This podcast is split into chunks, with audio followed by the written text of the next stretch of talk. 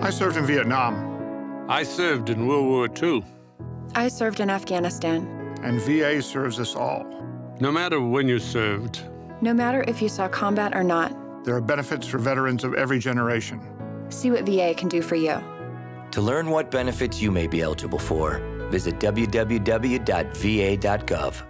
That's www.va.gov.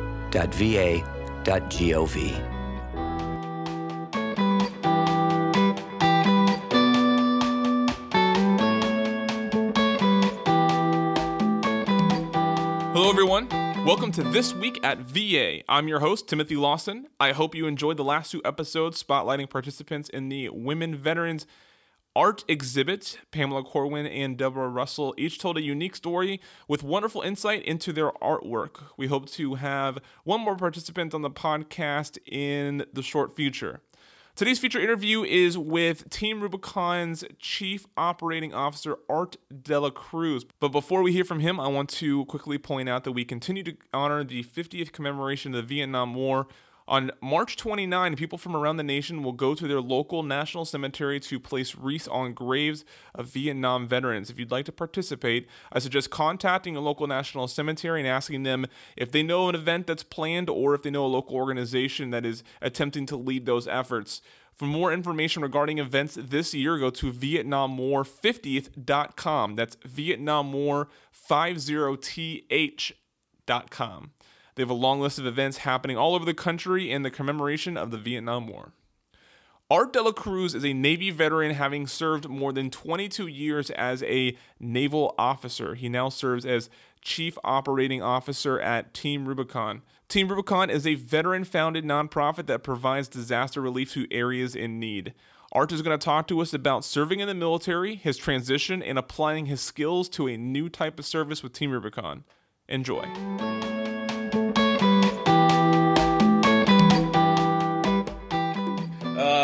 Art Dela Cruz, sir, thank you so much uh, for joining me on this week at VA. When we conceptualized the show, I knew Team Rubicon was going to be an early guest because what Team Rubicon is doing is great. And uh, when I reached out to Jake, uh, he he was unavailable, deferred me to another part of leadership, and I'm happy to meet you because you are a member of Team Team Rubicon's leadership that I am unfamiliar with. So, Art, thank you so much for joining me. Well, Tim, thanks for having having me. So, Art, before we talk about Team Rubicon and the amazing impact it has not only in the world but in the veteran space, let's learn about you as a veteran, a former service member. Let's go back to that one thing that all of us veterans have in common, and that's the decision to join, join the United States military. What was that experience like for you? Um, well, I made the decision as a freshman at the University of Minnesota. And uh, quite honestly, you know, uh, my experience in college wasn't quite meeting my expectations, and I felt like I wanted something a little broader.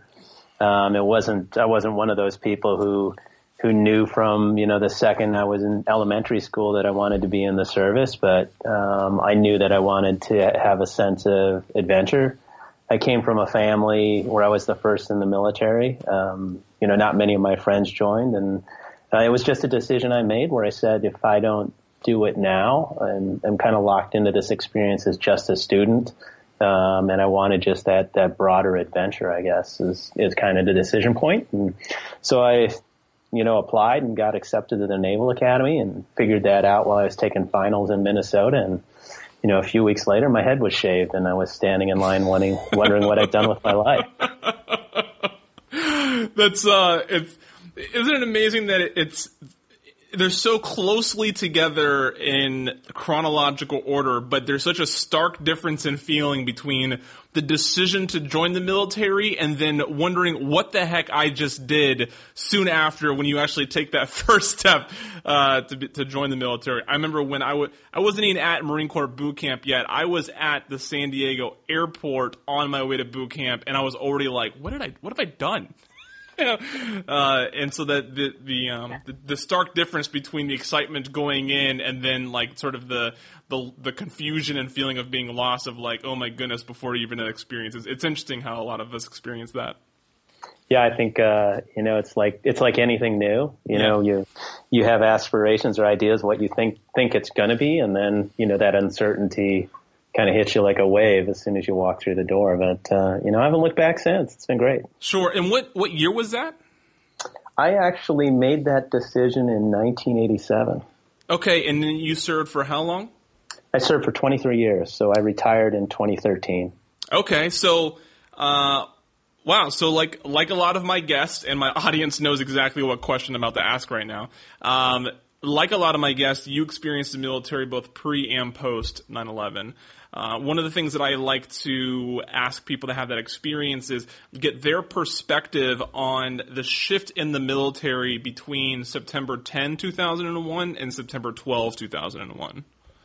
Yeah, you know, it's um, you mentioned pre-post, and uh, you know, I think I can talk a little bit to, about during 9/11 because I was actually deployed on um, the USS Enterprise, and we were off the coast of Oman. You know, when we we just finished lunch and we watched the first plane hit the twin towers. You know, on maybe it was CNN or something, in in the ready room, uh, and the second one hit, and we knew something was going on, and then you know the Pentagon and the subsequent um, the subsequent attacks. Uh, and I will remember this like it was, you know, yesterday. I remember the ship actually just stopping its forward movement and the captain coming up on the ship, uh, 1MC and saying, we're, we're awaiting orders from the president. Um, you know, and up to that point, I'd already deployed, um, twice, um, up to that point. And, you know, we'd been over Iraq and in Bosnia, but, you know, pre and post, it was just a drastic difference because you knew, um, that it essentially changed the country that day had changed the way we were going to approach things uh, from here on, you know, forward. And you know, the, the from the 17 or 18 year old sailor to the you know the admiral uh, and the captain on the bridge, we all knew something was different. Yeah. What in that 23 year career of yours is there? Uh, an experience or a moment or a story that you can share with us that maybe sums up your your time in the service? Gosh, uh, you know the. I guess the one moment was was kind of my change of command. I'd, I'd been fortunate enough and had the privilege to command a, a squadron, and the day I gave up that command, um, I guess that was really the moment when you realize the significance of of the time I'd I'd spent and invested in the people I'd met and the opportunities and exposure and education that I'd been graced with you know, over the course of that time. And it was really, really um, amazing. And in that moment, you don't necessarily understand it, but now, shoot, um, you know, six years after after that, you know, flash in time, I can look back at that and you know connect every other experience that I've had um, to that that privilege of being around men and women um, that were aligned around a really clear mission of service, um, had aligned, you know, left and right and committed to, you know, supporting one another. Um, so it was, you know, that was really just an amazing, amazing experience. Yeah, absolutely. With 23 years of service, I imagine your decision to transition out simply came from the time to retire. Is that? Uh, but how, how did you approach that? Uh, well, I don't think it was just me. It was, you know, it was a family decision. Okay. Um, I have a wife and, and four kids, so you can imagine um, everyone in, in the Navy pays some type of tax and gets some kind of reward out of it. And I think it gotten to the point where, you know, missing time with the kids and missing, missing the family and, um, and the opportunities in front of me really drove it. And I think one of the dis- things that I've, I've really come to terms with is, and I, I feel fortunate that, you know, myself and my wife, who's also a vet, um, in the manner we approached this was it wasn't a discussion about, you know, is it time to get out? It was more of a discussion about, is it still time to stay in? Which yeah. I guess it kind of gets you to the same, same place, but the approach is just completely different because at that retirement point, we knew it was the first opportunity for us to write our set of orders uh, what do we want to do? What kind of experiences do we have? What's going to fulfill us and our family? And you know, when the when the chips laid down, and the next set of orders um, weren't going to fit the things that we needed as a family, and that's when we made the conscious decision to retire. Something that a lot of veterans experience when they first get out of the military, whether it's been four years or 23, uh, is a bit of an emotional crisis and not being of sort of losing a part of their identification and he, making this huge transition in life. Is that something that you experienced?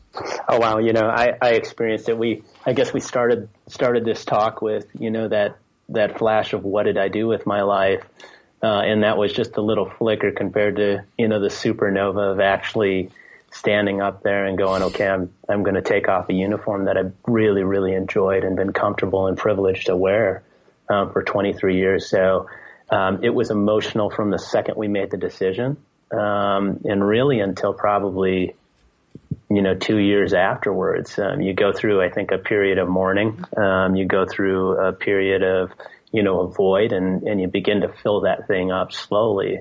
Um, but you're always aligned, I think, to that purpose and the community and the friends that you've made. So I mourned for a while. I'd say, I'd say a good two years. Wow.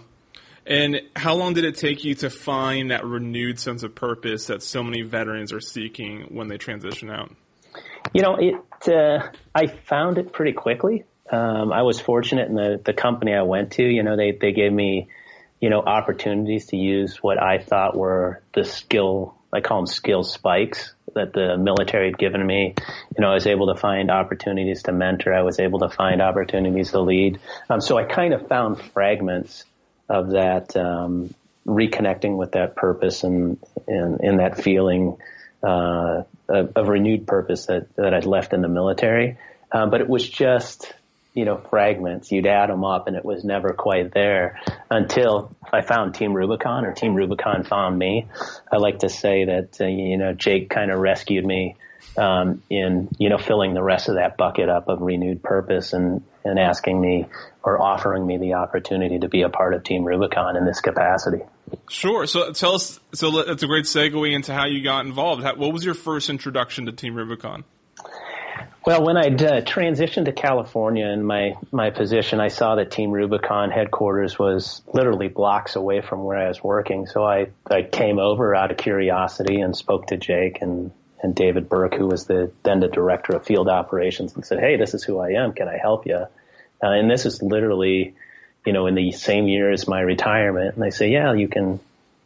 Why don't you help us think through this problem?" And, and we worked on that. Um, and then, come November of 2015, you know, Jake approached me again, you know, based on that interaction and some sub- subsequent interactions and said, Hey, this is, this is where we're going. Do you want to be a part of it? Um, and it was one of those offers that you just couldn't turn down, um, to be a part of something that was, uh, you know, inspiring and I think is going to be really, really big. Yeah. So then, uh, why don't you go ahead and tell the audience um, what your position is at Team Rubicon and sort of what your daily operations looks like? Yeah, so I'm the uh, chief operating officer of Team Rubicon, and for those that don't know, um, Team Rubicon's mission is to unite the skills and experience of military veterans with first responders, and you know, respond when disaster strikes. We like to say that you know, disasters are a business, and, and veterans are a passion. Um, so, in the role as uh, chief operating officer, uh, I'm responsible for making sure you know the daily operations. Uh, are staffed, you know, the processes in place, that we have the right people, and ultimately the ability to get those veterans to those disaster sites. And they have the equipment, they're trained in the right manner, and they're delivering, you know, impact in a way that meets their expectations as people who are really our, our major donors in giving their time, and it meets the expectations of the funders um, who allow, you know, who give us these gifts with an understanding in agreement that that money is going to be used to generate some good. Um, so that's largely what I do, and you know, it's it's not just about those daily operations. It's also about positioning this organization for uh, what we hope is a, a bright and big future. Absolutely. Many of us that are familiar with Team Rubicon know that you know it makes a huge impact in that it helps areas that just that are looking for disaster relief. We know that veterans find it like a sense of purpose in volunteering and being able to put their skill sets to use. But is there something outside or in between or like somewhere else in the organization that uh, you notice to be a pleasant surprise and another way that Team Rubicon is impacting the world?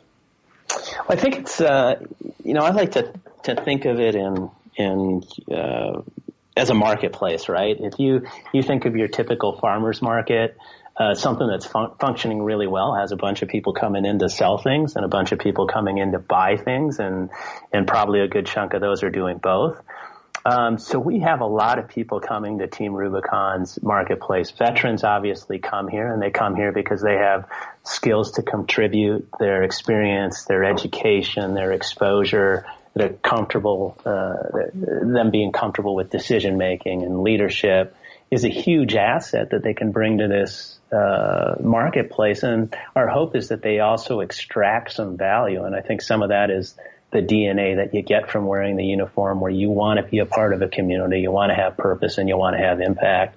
Um, I think the communities we serve also contribute. You know, they come and on their worst day, you know, they have expectations that hopefully the veterans can deliver on that, you know, when bad things happen, great people will, will come.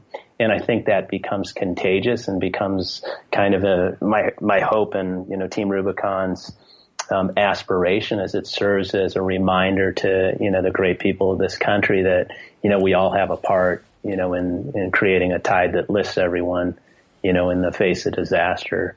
Uh, and then for our funders, I think a lot of people uh, really are keen and are ready to invest in in the social good. Um, so we like to deliver to them, and we like to show them that they have return in that um, we've created um, an organization that's constantly increasing in value uh, because of our training, because of what we do, uh, because of what we can do, uh, and how much we can dish out, uh, and also, um, you know, in that brand, and again, inspiring, you know, and aligning with these people who want to see great things happen. So all of it's been a pleasant surprise, uh, and the journey has been, you know, really, really amazing because you begin to uncover all of these you know, consequences of, of just genuine, um, you know, genuine, genuine pursuit of the good um, that just yield these different effects that I think are really, really beneficial for everyone participating. Yeah. What what impact has working at Team Rubicon had on you? Uh, it you know it's it's just reminded me again you know to your your question about you know when did you renew you know, renewed purpose. Um, it is really, really fantastic uh, to be a part of an organization that just has such a clear mission. It's really, really amazing to be able to serve with people who are aligned to that. Uh, it's really, really amazing to be able to, you know, watch, you know, real impact and outcomes unfold around us. So that's, you know, that's been a real, a real pleasure and a real, a great thing to observe and be a part of. That's great. What skill set, discipline, talents, whatever you want to call it, did you learn in the military that you think directly contributes to your success at Team Rubicon? Uh, boy, um, you know, I think it's foundational in just about every decision I make. Um, certainly, the highlights are uh, kind of uh, people management has been a, a huge um, a huge thing that the military experience has allowed me to to kind of leverage and understand. I don't think you you get that kind of exposure just anywhere. Um, so that has been fantastic. I think the decision making process uh, has been amazing um, in that you know you you take any any member of the service and regardless of the age, they're making probably life or death decisions uh, in some capacity, and I think that makes you comfortable in the face of ambiguity and it makes you decisive when the decision needs to be made.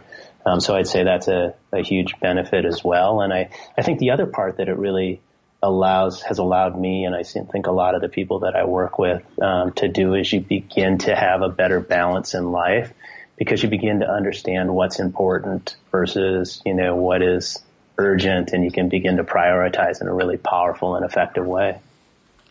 Yeah.